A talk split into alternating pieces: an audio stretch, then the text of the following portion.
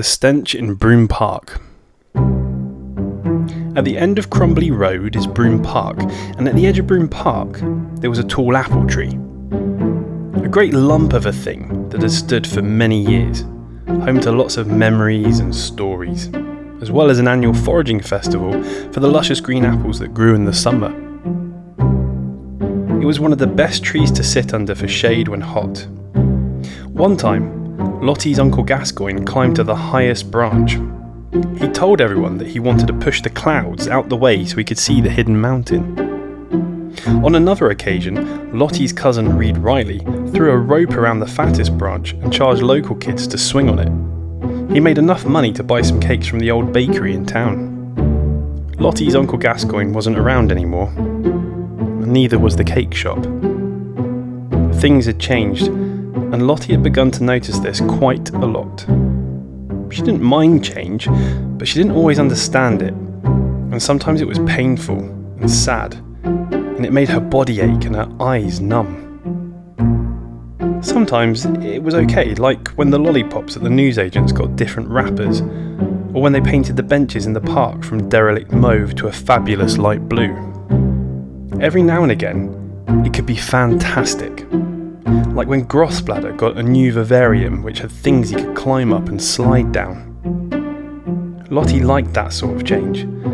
Lottie did not like the sort that brought about disaster, but then who does?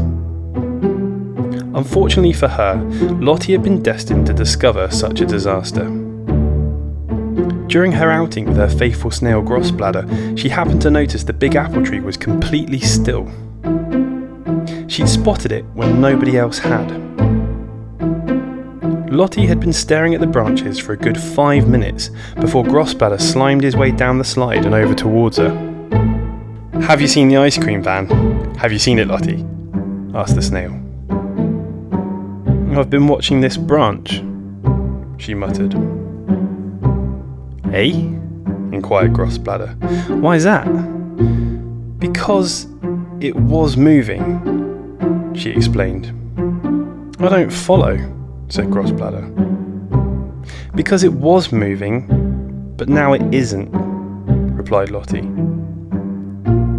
The snail shuffled across the ground and onto Lottie's shoe. She bent down to pick him up, but kept her eyes fixed completely on the branch. She held him up towards the tree and placed him upon it. Do you smell that? she asked. Oh, Oh, yes. Oh. I see what you mean. It, it stinks up here. Oh my, it smells like rotten sardines, replied Grossbladder. Usually the apple tree smelt, well, much like a tree. It was barky, sappish, and the leaves smelt of leaves. However, at that very moment, the great apple tree of Broom Park reeked of week old eggs, with an underlying whiff of day old jellied eel. Ah, oh, that reeks! yelled Grossbladder, drawing attention from a nearby huddle of gossiping parents. Keep your voice down, whispered Lottie through gritted teeth.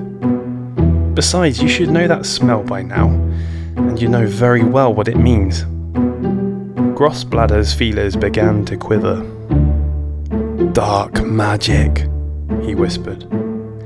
Yes, and not just your usual spell, replied Lottie. This is a big spell, a massive meddling in the natural order of things. You see how the clouds have stopped moving? The branches.